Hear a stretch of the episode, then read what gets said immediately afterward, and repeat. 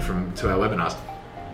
And basically, yeah. So first time buyer recently accepted an offer on a two bedroom mid terrace um, in one of a London commuter town. You know, currently rent. Um, and given the recent events, um, worried about dropping prices of recession. You know, mixed um, advice whether to wait six or 12 months and buy after prices drop. Now, interesting there, you know, what's the advice? So, interesting with this, so great question because a lot of people are asking this question.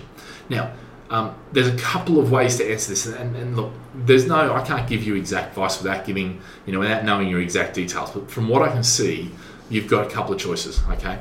And we'll go through these a little bit later on, you know. Um, but the the bottom line is with this whole thing is that you can actually um, look, you know, you can wait, you can go forward, or you can um, or you can basically um, you know ride ride the wave. Yeah. Now let, us get a bit deeper.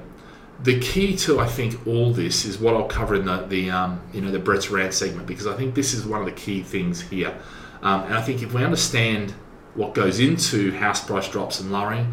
Obviously, he's he's made an assumption there, uh, you know, and buy after prices drop. So there's an assumption that prices are going to drop. Yeah, I don't think that's a necessity. I don't think it depends on a lot of external factors, as I've said.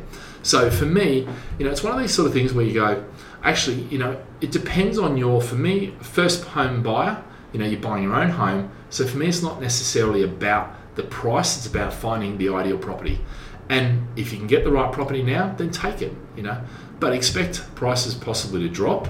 But then if you're buying in a good area with good fundamentals, they're likely to come back, you know. So we'll get into a little bit more because this is one of the topics that I want to cover in my rant a bit more, de- a bit more deeply.